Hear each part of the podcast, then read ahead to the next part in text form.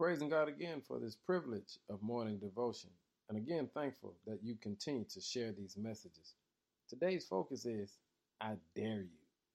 A dare is nothing more than having courage to do something, to defy the odds, or challenge someone or something.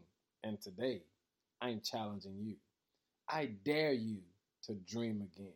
When you get a chance, read Genesis 37 because it'll let you know about an account of a 17 year old who had outrageous dreams.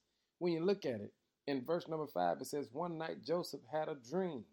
And family, when was the last time you had a dream?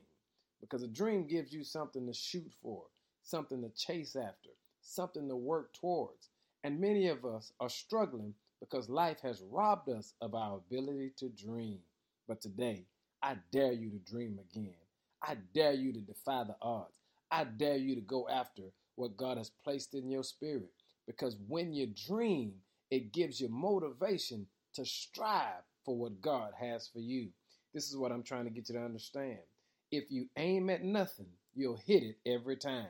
But today, I want you to take aim at your dreams.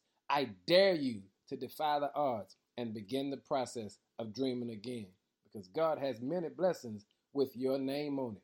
But you got to have big dreams and walk in faith and watch God work it out for you. I dare you. Trust God. Dream again. In Jesus' name, amen.